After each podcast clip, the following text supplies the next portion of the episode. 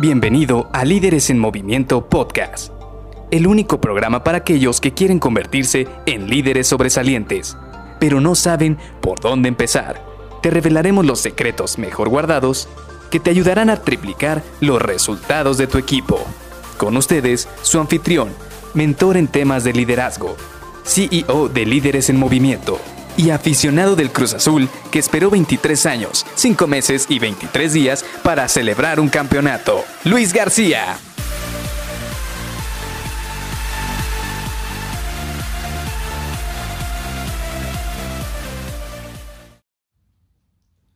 Ya creé mi historia, pero ahora, ¿cómo la cuento? Hola, ¿qué tal? Soy Luis García y te doy la bienvenida a Líderes en Movimiento Podcast. Hoy quisiera que platicáramos, ya que tenemos un poco de bases de cómo funciona esto de las historias y también para qué nos van a servir, de una buena metodología que nos vaya guiando cómo contar la historia. Porque ayer platicábamos de que lo importante sí es tener una estructura y saber qué es lo que queríamos contar, también de ser honestos a la hora de contar nuestra, nuestra historia, porque esto nos va a dar cierta credibilidad y nosotros mismos a la hora de que querramos transmitir esta historia nos va a costar menos trabajo. Pero ahora, vamos al último punto y es que ¿cómo la voy a contar? Ya sé cuál es mi historia, ya sé qué es lo que quiero transmitir con ella, ya sé realmente qué impacto quiero tener en la otra persona que me va a estar escuchando o las otras personas que me van a estar escuchando. Pero falta la parte más importante y es cómo la cuento. Y aquí es donde vas a tener que hacer uso del el lenguaje. Y este lenguaje, vamos a decir que está dividido en tres partes. Ya lo hemos platicado alguna vez en este podcast. Y también es algo que llevo mucho a mis workshops y a mis eh, webinars en vivo. Y es que tenemos tres partes en el lenguaje. Lo que es el lenguaje corporal, lo que es la parte de la voz y por último el mensaje. En este momento ya tienes la parte del mensaje, ya sabes qué es lo que quieres transmitir, ya tienes tu historia, pero el impacto que va a tener esta historia va a depender mucho de tu lenguaje corporal y de cómo vas utilizando tu voz. Por ejemplo, del lenguaje corporal, si te has fijado, todas las personas que realmente tú ves como buenos oradores, buenos contadores de historias, personas que se pueden parar enfrente de cientos de personas y pueden dar una conferencia, pueden dar una clase, pueden estar, eh, ser muy fluidos en el escenario. Si te fijas, lo que tienen todos ellos en común es un muy buen lenguaje corporal. Y ese lenguaje corporal viene congruente con lo que quieren transmitir. Por ejemplo, me ha tocado estar en algunas conferencias donde la persona, tú lo ves que de repente no se mueve mucho, pero su lenguaje corporal o cómo mueve su cuerpo es muy congruente con lo que quiere transmitir.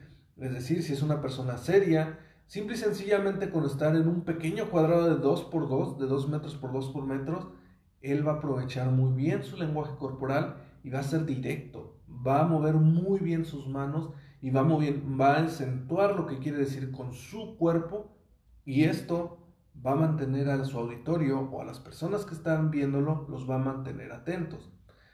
Sin irnos muy lejos, por ejemplo, recuerda la última vez en la cual alguien estuvo escuchando una de tus historias.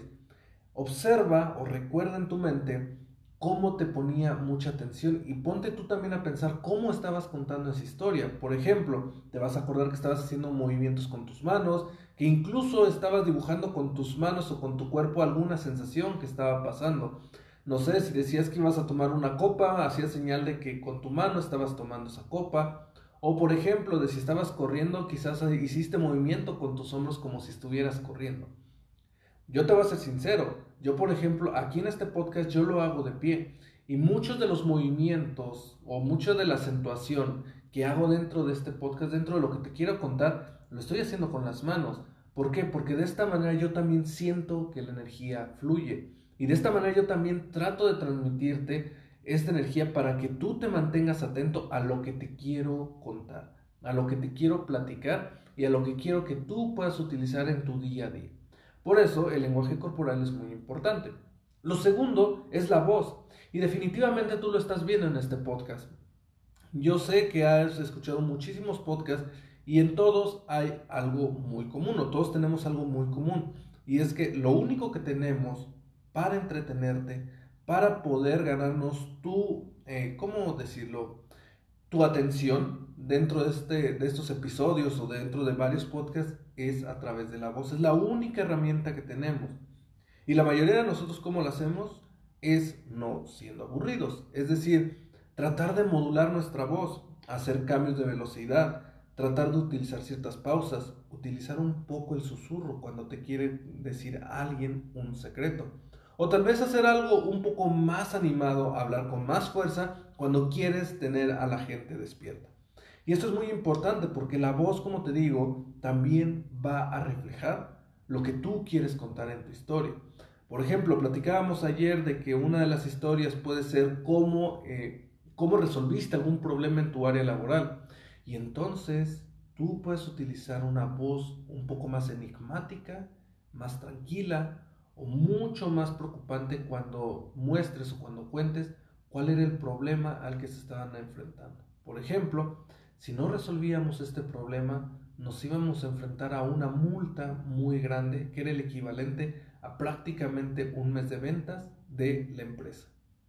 Y si te fijas, cuando tú dices algo así, con esta acentuación y aparte lo atenúas con el movimiento corporal, la gente que esté enfrente de ti inmediatamente va a tener tu atención contigo. ¿Por qué? Porque van a querer saber cómo resolviste el problema, cómo saliste adelante, qué hiciste, a quién llamaste, cómo eh, coordinaste la actividad para que se pudiera cerrar en tiempo y evitaran esa multa.